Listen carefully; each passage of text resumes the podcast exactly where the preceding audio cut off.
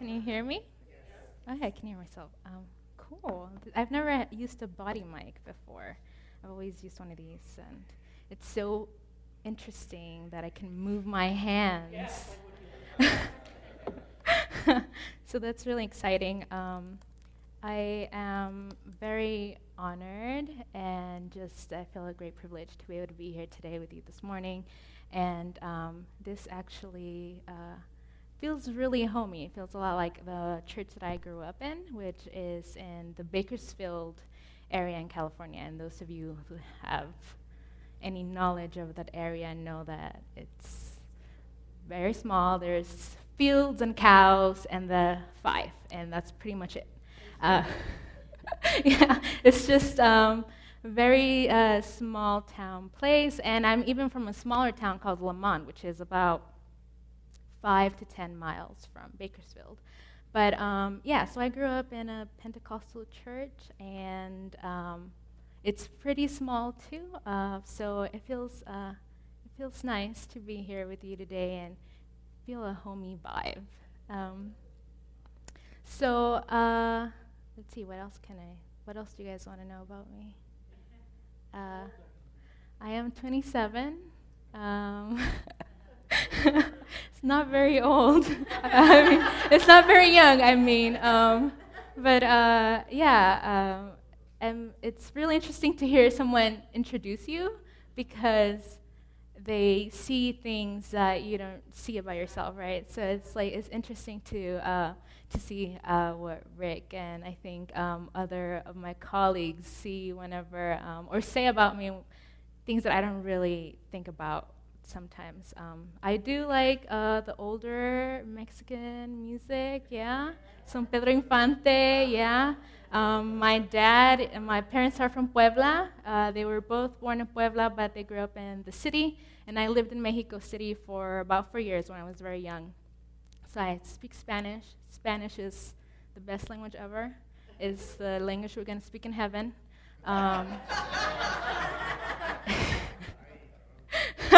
There you go. You're getting there.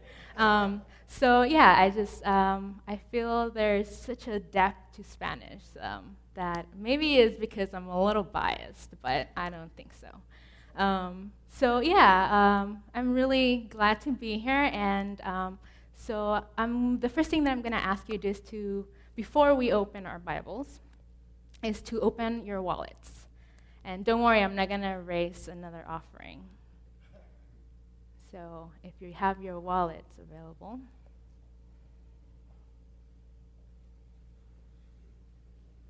Okay, so pretend that you got stopped by a cop. What is the first thing that you do? You reach for your wallet, right? Or your purse. You're right. And then, so what do they ask you for? License and registration. So you give them your license, right? So if you look at your license, what kind of information is there in your license? What is that? Lies. Your age, your eye color, your weight. It has a picture of you, right? It has your name, your birthday. Yeah, so whenever I was thinking about what to preach, and this is something that has been in my heart and in my mind for quite a long time now. I think that maybe it's because I'm a young person who is figuring out who I am, right? Because I have been going through for more than 10 years through an adolescent stage. Now I'm coming into late adolescence and adulthood, early adulthood, young adulthood. And so this topic of identity, which is what I would like to explore today, which is, I think, something that Patty talked about a couple of weeks ago a little bit. It's something that I would like to explore, that I would like us to explore. So yeah, in your ID, you get your name, right? You get something about biology. Are you a man or a woman? Are you female or male, right? Then you get residence, like where do you live? And you even get some information about your ethnic background, right? Your last name tells a little bit about your culture or where you come from. And right, it also has the picture. for those of you that speak Spanish or are Latin, you might know that saying that says, "Dime con quién andas y te diré quién eres." Tell me who you hang out with, and I'll tell you who you are, right? And I think that you probably heard older people say it a lot growing up.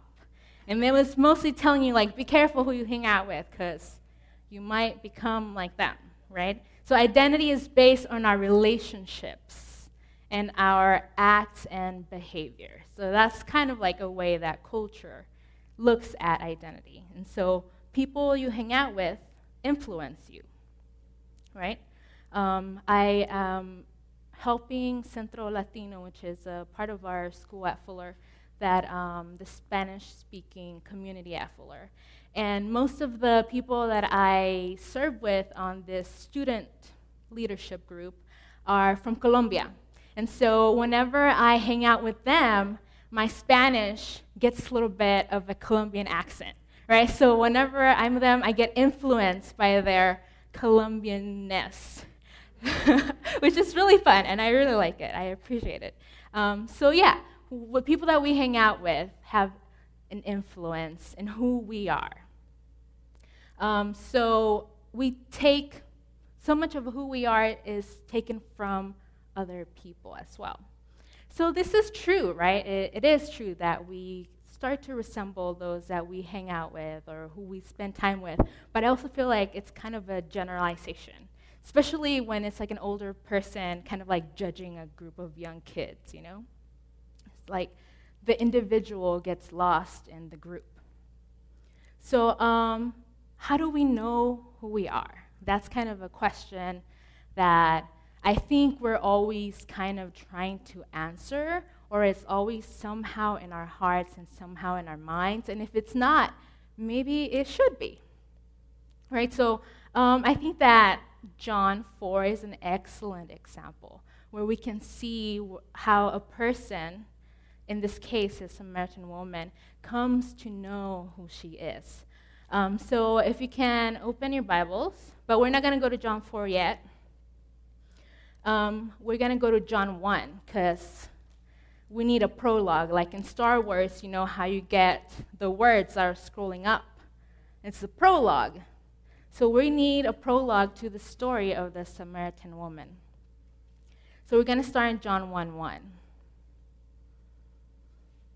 And whenever you have it, you can say, hallelujah.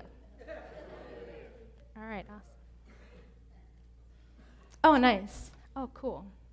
So I am going to read, well, I'm going to read 1:1 through 12. So you can follow along. I think you all have your Bible. So in the beginning was the Word, and the Word was with God, and the Word was God. Okay, what? Like, does anybody else say that? Or is that just me? Right? Okay. He was with God in the beginning. Then through him all things were made. Without him nothing was made that has been made. And in him was life, and the life was the light of all mankind. The light shines in the darkness, and the darkness has not overcome it. There was a man sent from God whose name was John. John is like super cool. I really like him. He came as a witness to testify concerning that light, so that through him all might believe. He himself was not the light. He came only as a witness to the light.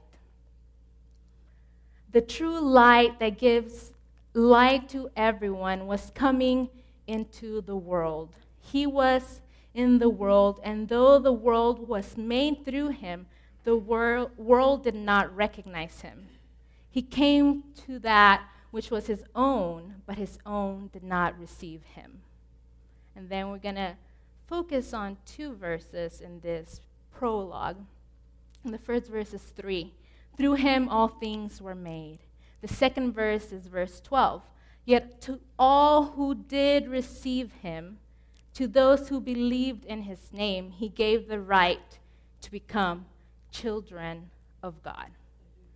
So this is the prologue. This is what I think that John put here in the beginning of this book, which is, by the way, my favorite gospel. In John, we get like this really dramatic, like scandalous Jesus.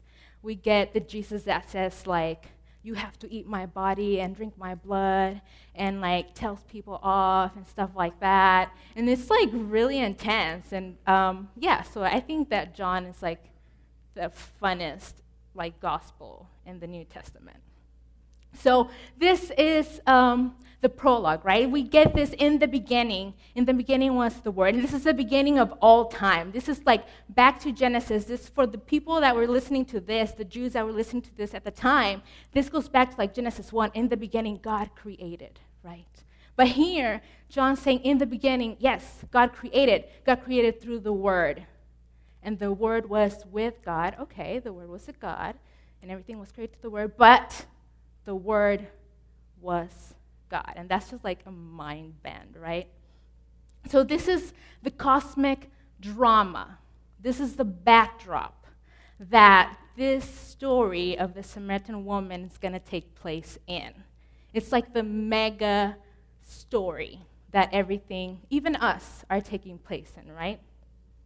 So this is Jesus, this guy Jesus that we're going to learn about in this book is that Word. This Jesus is the creator Jesus. This Jesus is the designer Jesus. This Jesus is the star-breathing, the galaxy-breathing, speaking God. And that is this Jesus that has become incarnate, that has come to the world to inhabit with us, right? So this is the Jesus that has come to adopt. This is an adoptive Jesus. We saw in verse 12, right? Whoever believes in him has been given the right to become a child of God.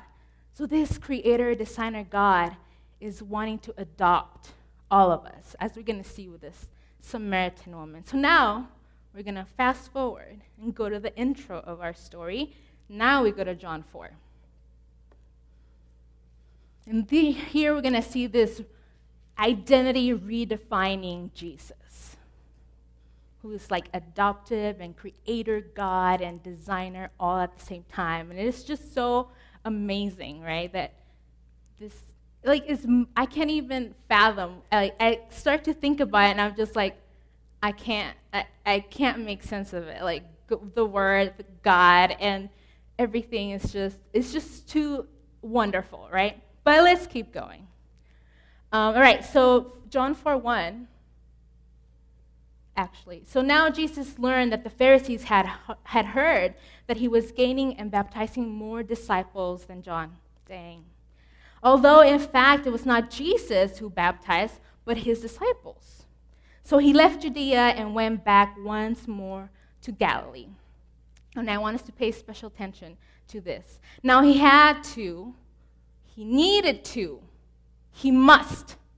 must go through Samaria.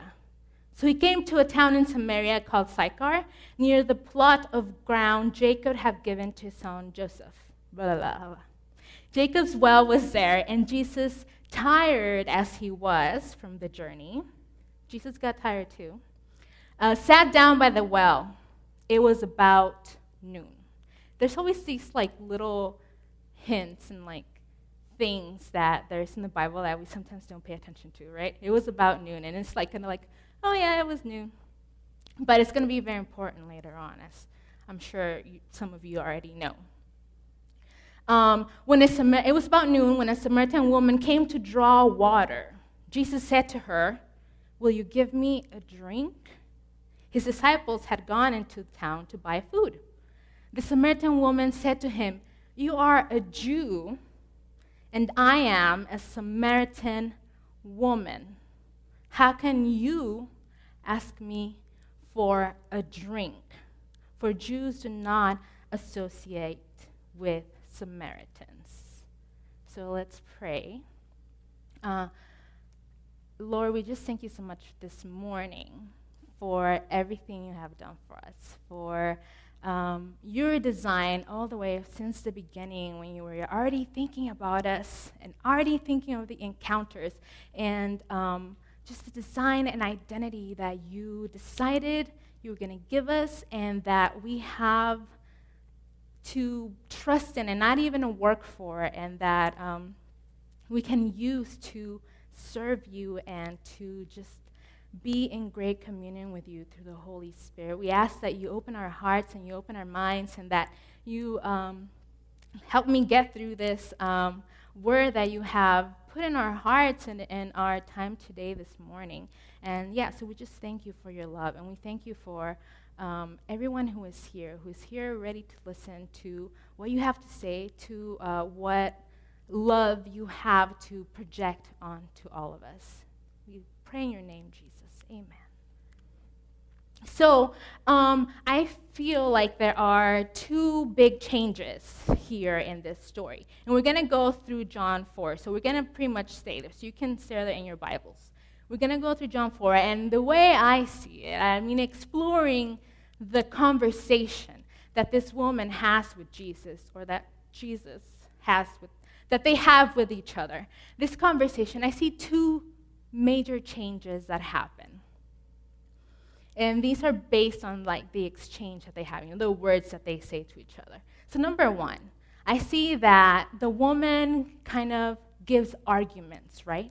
She gives reasons for why she thinks she is who she is. The first one is historical and biological. She says, how can you ask me for water, Samaritan? And then on top of that, she's a woman, right? In that time, let me give you a little bit of background. We're going to like fly through a little history lesson. Back in the day, Abraham, when he left his house, he went to Shechem. And that's where he made a sacrifice to the Lord, right? And it was like a holy place. But he didn't stay there. He kept going. He kept going to the promised land. And then sometime later, Jacob buys this plot of land that Abraham had made the sacrifice at, this Shechem place. He buys that plot of land, and he gives it to his son, Joseph, right? And the woman's going to say this later on in the story. So time passes, and what happens with the people of God, with Israel, is that there's a division, there's a separation. It gets divided into two kingdoms. As the northern kingdom is called Israel, and it becomes Samaria, and the southern kingdom is Judah, and they make their capital in Jerusalem. So the southern kingdom people, they worship at Jerusalem. The northern kingdom people, they worship at Samaria, right? So that's already like one conflict, very important conflict that these two people have between them. That's one of the main reasons why Jews don't like Samaritans. So another thing that happens is that because this country got separated, and because it just happens in life and in the world, people always want to take over other places, right? So Assyria takes over the northern place for a while, right? And then what they do is that they send people from these other pagan places to colonize Israel. So all these Assyrians move in, and they start praising their own gods. And so the people that stayed at Samaria, that have Jewish background, start praising these gods too.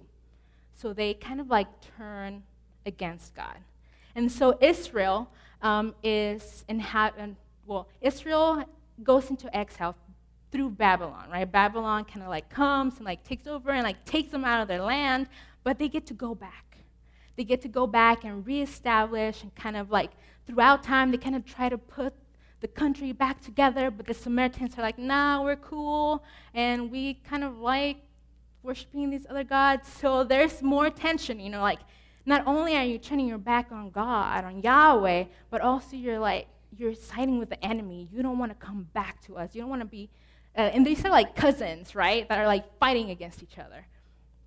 So so that's why the the Jews really did not like Samaritans. So they turned their back on God. They turned their back on their people. They're breaking the laws that God had given them, right? They are impure. They're like dirty. They're just like the worst people that the Jews could have ever like encountered. So in those days, we saw that Jesus needed to go to Galilee, right? Yeah.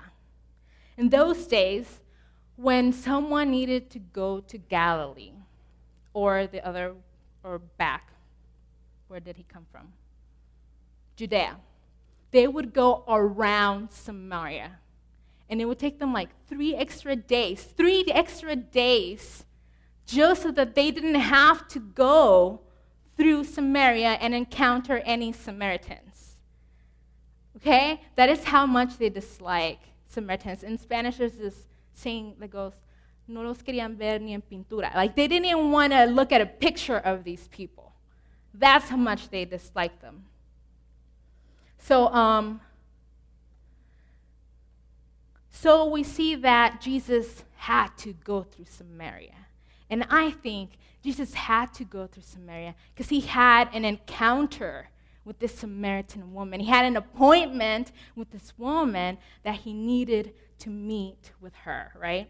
I am not making any sense. I'm sorry. My sentences are becoming a little, yeah.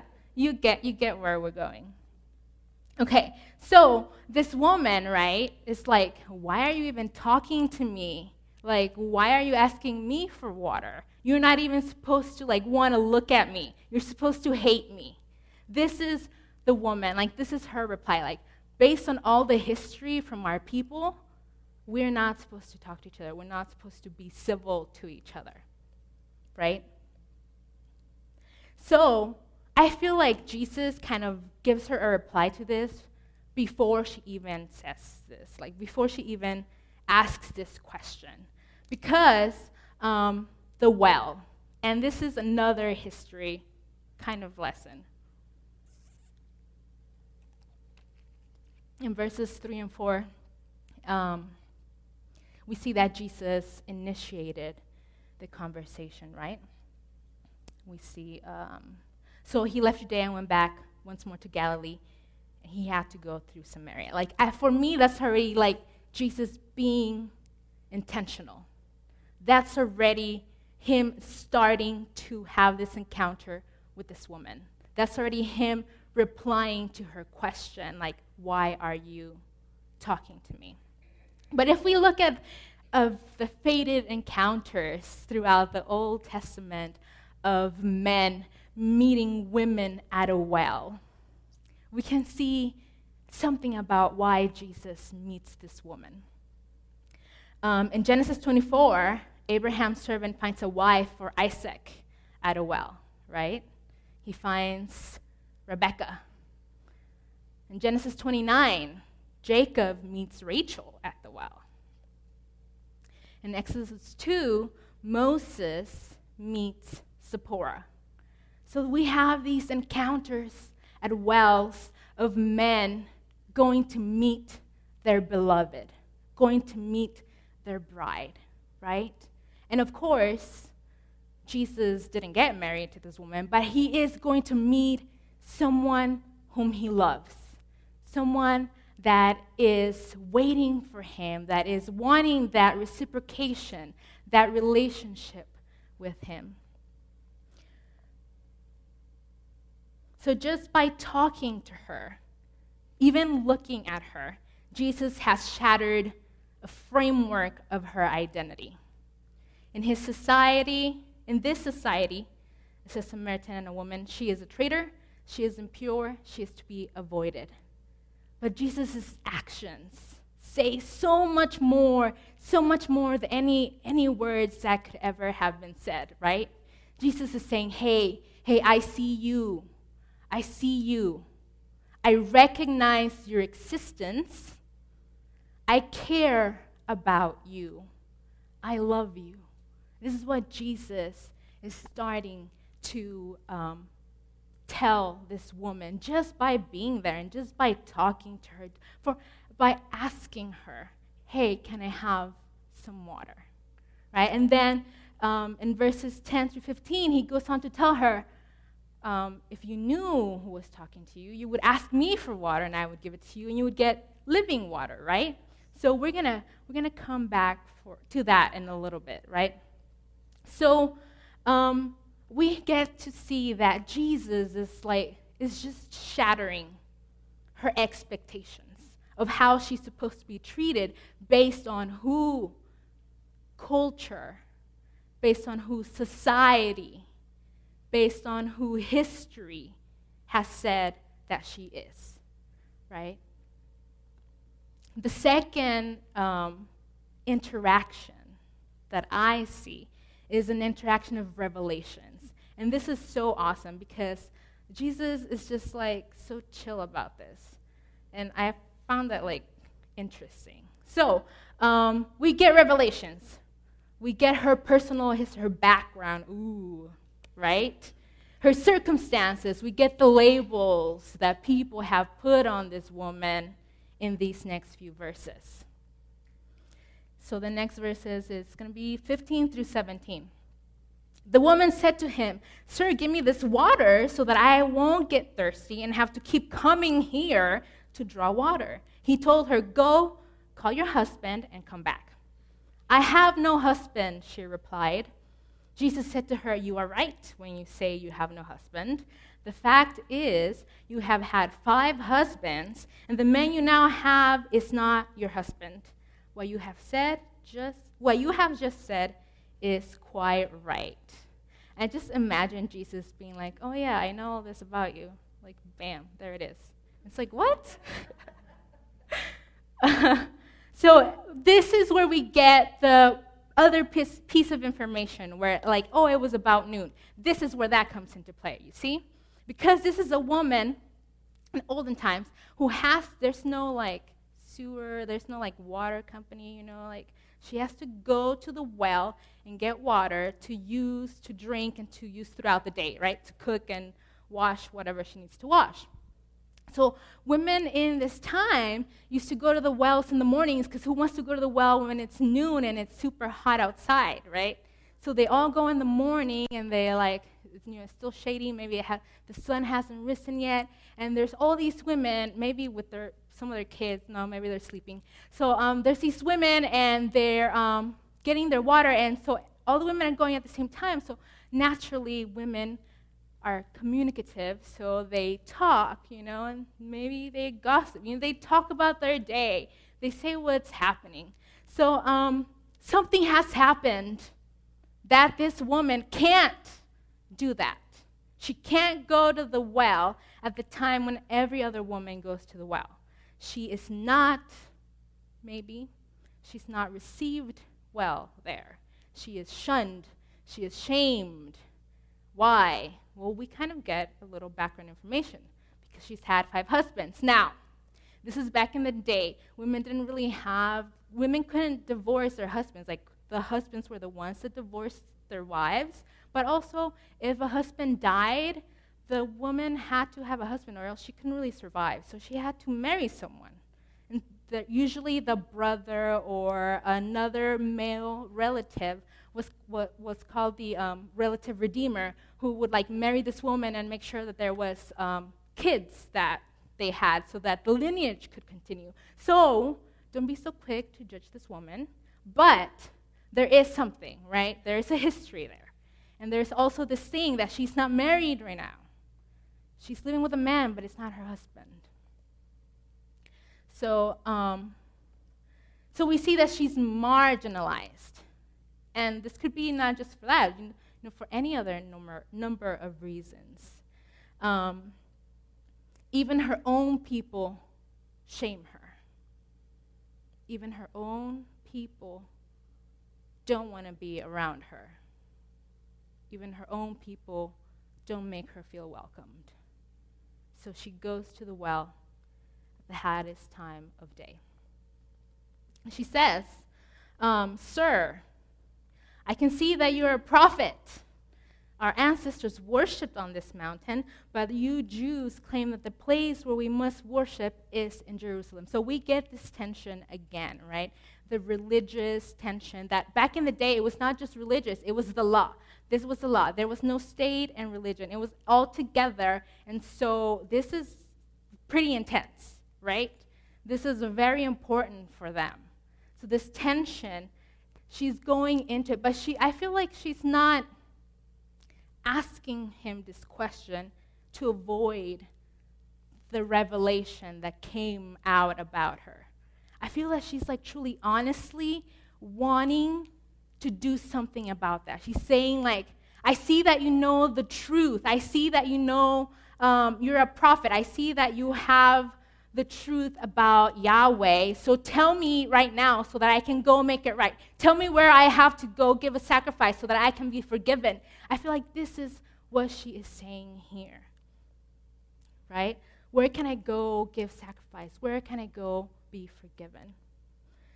Jesus says, woman, believe me, a time is coming when you will worship the Father, neither on this mountain nor in Jerusalem. Jesus just gives her like this answer that she's totally not like prepared for, right? He always does this, and I just find it so awesome. He just never really answers the way we expect, but it's like the right answer. So you Samaritans worship what you do not know. We worship what we do know. For salvation is from the Jews. Yet a time is coming and has now come. How interesting. Has now come. When the true worshipers will worship the Father in spirit and in truth. For they are the kind of worshipers the Father seeks. God is spirit, and his worshipers must worship in spirit and in truth. We're already seeing another rupture and like a framework of this woman, right? And of Jews, really, of anybody who would have heard Jesus. And there's going to be a time when it's not going to be neither here nor there. And that time is now. And that is so, like, refreshing for this woman, right? That she doesn't have to go all the way over there, and that this man Jesus has the answer, and he's going to tell her. So then Jesus, the woman says, I know that Messiah, called the Christ, is coming. When he comes, he will explain everything to us. And I just love this. Then Jesus said, oh yeah, that's me. I'm that man. I'm that Christ. I'm the Messiah you're waiting for. So now, not only does Jesus know this woman, right? He's already told her her life. He's already told her her past. He's already told her her present, which she might or might not have divulged to other people. But now, Jesus reveals something about himself. Jesus reveals, I am the Christ. I am the Messiah. And this is the first person in the book of John that Jesus tells this to. How powerful is that? A woman that's not even from his tribe, a woman who's not even cared for by her own people, a woman who can't even go to the store, to the well, wherever, at the same time as other people are about because she's so shamed. God chooses the most unlikely people, doesn't he? But he knows what's best.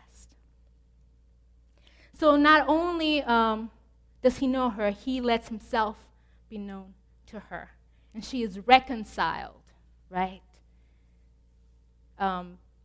There won't be here nor there, neither Samaria nor Jerusalem, but anyone can be reconciled. Not just the Jews, not just Samaritan. She's reconciled. She enters into a relationship. She enters into an intimacy with Jesus because now she knows who he is. Now she knows something about him that other people don't really know, right? And this woman is also the first evangelist in the book of John. Oh my gosh. So we see the changes in this woman, right? We see how this encounter with Jesus totally, radically changes how she sees herself. And as a result of that, it changes how she acts. It changes her behavior. So she changes from hiding out, from not wanting to be seen by people, not wanting to be judged, not wanting to feel shame, to going out and telling others exactly what has happened to her, even though that's revealing her past, right? So this sort of a little aside, but we need to spend a little bit of time on this. In verses 27, 28, right? Remember, the disciples had gone to buy food. The disciples are, I feel like, sometimes always so clueless. And they come back and they're like, hey, Jesus, I don't know. It's just so weird. It's just like, but Jesus loves them. And, you know, everything that happens, Jesus uses them in incredible ways. So the disciples come back, right? And they're coming back from getting food. And I just imagine it like this. Like, there's 11 guys, right? 11 guys, 12, sorry, 11 guys. Well, they could have been young men. They're like talking out loud, like joking and saying like, hey, that hummus was really good. I really liked it. How was your salad or whatever? That naan was awesome. And then they start to see Jesus, who's sitting at this well or like standing by this well, talking to a woman. And all of a sudden, like it's like loud, blah, blah, blah, and they're like, and they start like maybe walking a little bit slower and like kind of like looking. And the Bible says that they don't say anything. They don't say, Jesus, why are you talking to her? They don't say that. But there's definitely some tension there, right? There's 12 guys. And so the Bible says that the woman leaves her jar or her thing, and she leaves. Okay, if you're a woman in those times, and you see 11 guys coming up to you, who are not looking very friendly, what are you going to do? You leave there, you leave your stuff, you go get some other people, your entourage, so you can feel safe, right? So that's what this woman does. So sometimes I feel like there's people, and they're like, oh, yeah, Jesus is awesome. He, like, loves me, and I like what I'm hearing Jesus saying. Oh, but his followers, they're kind of scary sometimes. They kind of look at me weird sometimes. Like, I really like Jesus, and he's pulling me in, and I'm getting attracted by him. Oh, but his followers are kind of pushing me away. They might not say it, but I'm getting this vibe like I might not be welcome there. Oh. But I'm sure that doesn't happen here, right? None of you have ever seen that. No, I'm just throwing it out there. So, so she leaves, right? She goes to get more people, but this doesn't stop her. Right? We see in verse 29. She says to the people, "Come, see a man who told me everything I ever did. Could this man be the Messiah?" They came out of the town and made their way toward him. And this is another part where, like, Jesus says something that seems totally random, and the disciples are like, Jesus, what are you talking about? But we see Jesus starts talking to them about, like, the harvest, right? He's like, don't you see that you say in 4 months we're going to pick up the harvest? And he says, some people sow, and then some people reap. And you are lucky today because you are going to reap. Because guess who's been sowing? This Samaritan woman. And she's bringing a bunch of people with her. And Jesus is going to be talking, but he's going to need some help. And that's why the disciples are there. So they're going to reap the harvest that the Samaritan woman has sowed, right? So chapter 39 says, many of the Samaritans from the town believed in him because of the woman's testimony. He told me everything I ever did. So when the Samaritans came to him, they urged him to stay with them. He stayed 2 days. And because of his words, many more became believers. And I love this little part. They said to the woman, we no longer believe just because of what you said. Now we have heard for ourselves. And we know that this man is really the Savior of the world. Not just of the Jews, of the world. Her past, her shame, her limitations became her testimony. It was the reason why they started to believe. It was the reason why they came to Jesus in the first place. She acted from her new identity in Jesus, from her identity as beloved, as reconciled, as daughter of the Creator, as someone who has a relationship with the God who wants to have a relationship with her. She acted out of her identity as an evangelist, as someone wanting to share the love she received from Jesus. All right? So how do we understand this today? When I say that, I'm getting close to being done, so don't worry. We don't have that much time. So your identity is not based on external things, right? We saw this woman who was Samaritan, and she was married and not married. So your identity is not your spouse. It's not based on your spouse. Or your children. Your identity is not based on your children. It's not based on other people. Your identity is not based on your cultural background or the things that you've done. It's not your shame. It's not your sins. That is not who you are. You are not your job. You are not your circumstances. You are not your success. You are not the car you drive. You're not how much money you have in the bank. You are not your failures. The world and the culture that we live in does not get to dictate who we are. For young people, culture is always trying to tell us, well, for everybody really, but culture is always trying to tell us and define us, right? So there's always like ads on television and magazines and movies trying to tell us who culture wants us to be. So for young people, it might be like the things you own. If you own cool stuff, you are cool. Or if you do this, you are this person, this kind of person. Your career is not who you are. Social success, social status. Being married is not who you are. Or being single is not who you are. You're not defined by how many friends you have on Facebook. You're not defined by how many followers you have on Twitter, on Instagram. And for us who are no-Latinos, you are not defined by your immigrant status. No eres mojado, no eres ilegal, no eres nada de eso. That is not what defines who you are. That is not what gives you worth, and that is not what gives you value. Now, I'm not saying these things are not important. They are important. Some of these things are very important. But they are not what defines us, right? What this text is telling us is that these things do not get to limit us and do not get to define who we truly are.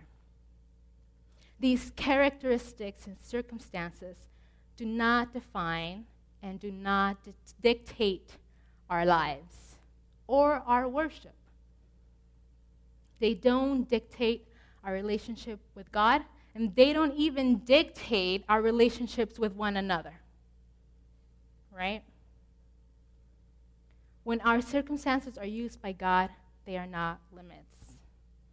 As we saw by this woman, what had limited her was what gave abundant glory to God. It was used so greatly. So what does God say? What does God say about who you are? God says, "You are my beloved. I love you." That's who you are. You're the one that I love. You are the person Jesus needs to encounter. You are forgiven and you are reconciled. John 1:12, remember? Whoever believes in him gets to be called a child of God. You are a son and you are a daughter of God. And verse 23, you are in the Spirit. You are true worshipers. That's what you are. You are sowers sometimes, and you are reapers sometimes. You are someone that gets to tell others about the love of Christ. You are someone who gets to tell the good news. You are someone who gets to share God's love. So how can we worship God with all our being, in spirit and in truth, like verse 23 said, if we base our identity on success, or spouse, or children, or boyfriends, or girlfriends, or our job, our career, or our circumstance? When our identity is not based on God, we create idols, right? Because if our sense of identity is taken from something that we're doing or something or someone else, we're always going to want to come back to that thing to feel good about ourselves, to get a sense of identity. So whatever we feel that gives us identity or worth will take over our lives. When you're drinking from a fountain that is not God, whatever quenches your thirst is what you're going to keep chasing. And guess what? That is not the living water. So you're going to have to keep going back to it. So what you need is the living water. The thing that Jesus wants to give this woman, right? You need Jesus. So Jesus answered her, if you knew the gift of God and who it is that tells you to drink, you would have asked him and he would give you the living water. So we're like almost finished for reals this time.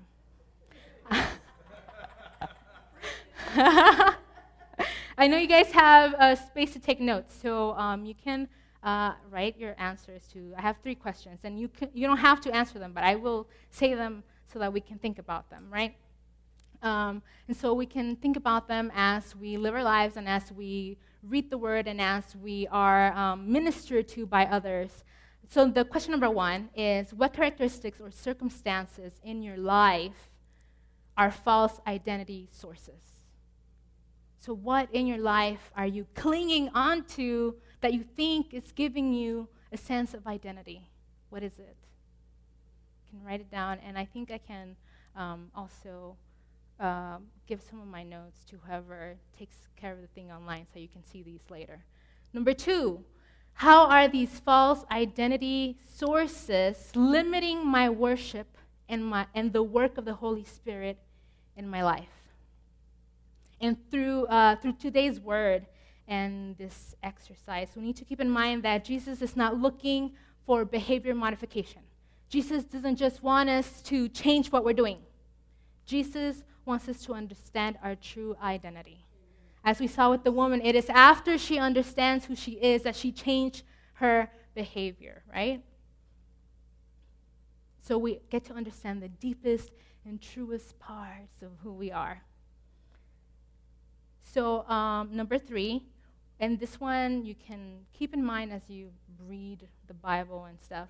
What are the truths from my identity in God that confront and oppose the false identity? So what is God telling you that who you are? You know who you are truly. What is God telling you about that? And you can keep that, as you read the Bible, keep it in prayer, so that the Holy Spirit can reveal these things to you. And it's always changing, and this is only a little tiny bit of what we can talk about identity. It is a very huge topic, but this is just something that we can do, something that's more practical for us to think about this. So in this cosmic drama starring God, the designing, creating, and reconciling Word that is Jesus. As God's creation, the source of our identity is God, right? God created us, so he knows who we are. It is Jesus. Jesus was the Word, and the Word, like, everything was made through Jesus, and that is just, like, mind-blowing. It's the Holy Spirit who is also there and who is with God, 3 in 1. We are the beloved. We are the grace receivers. We are the reconciled. We are those that get to experience knowing and being known by God. So we can have the worship team come up. See, I told you I was almost done. Well, that was okay. Anyway. So today, you might be thinking that you need to encounter Jesus at this well. Maybe there's some false identities that have been tugging at you, and you need to let those go, and you need to come to Jesus and get the true identity that he has made for you. So maybe you're ready like the Samaritan woman, ready to encounter Jesus, ready to be given your true identity, ready to be told who you are. Maybe you're like the woman also. There's something bringing you down. Maybe there's shame or something trying to keep you away from your true identity in Jesus. Maybe you're like the disciples, which I sometimes am, you know. We have been judging others and labeling or listening to those labels that others have placed on other people. And we have let that have a bias on the way we act towards others. So if there's any of these things that are stirring in your heart, if there is any other prayer that you have, any identities that you want to get rid of, you can come up and we can pray for you, help you pray. And if you want to accept Jesus, if you want to encounter Jesus today, if you want to be given that true identity, we are here for that as well. So you can come up.